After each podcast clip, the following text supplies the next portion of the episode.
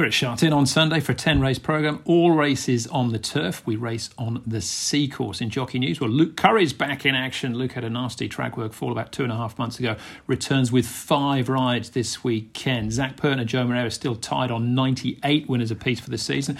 And the trainers' title race, well, John Size and Frankie Lor locked on 61. Best of the action races 7 through 10. Look out for the first starters in race number one, though, including Wonderful Warrior. Some early money for him, Caspar Fownes and Joe Moreira. Race 7 seven, thousand metre class two. Nervous Witness got 12 points for his romp at Happy Valley over the thousand last time out. He's won twice down the straight in the past, though. Stoltz actually holds the course record at Happy Valley over a thousand metres, drops back in trip and tries Sha Tin straight for the first time. Carroll Street is the stalker in that race. Race eight, class three, 1800 metres, running Glories won three of six so far, gets up to the 18 for the first time. Co-partner Elites goes the other way, though, drops down from the 2000, just failing behind Rise Brethren last time. Race nine, class three, 12 metres, some up and comers here. Buzzing a one on debut, bidding the odds on favourite Voyage Bubble, who reopposes with an £8 turnaround.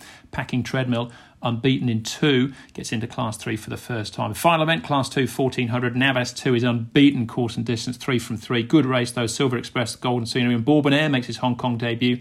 He was runner up in the New Zealand 2000 Guineas for Stephen Marsh. We go race 8, number 5. We'll take co partner elites. Race 9, number 5, Packing Treadmill to remain unbeaten. Race 10, number 10, Navas 2. Respect for Bourbon Air, though, on debut. After Sunday, back to Happy Valley midweek for nine races there.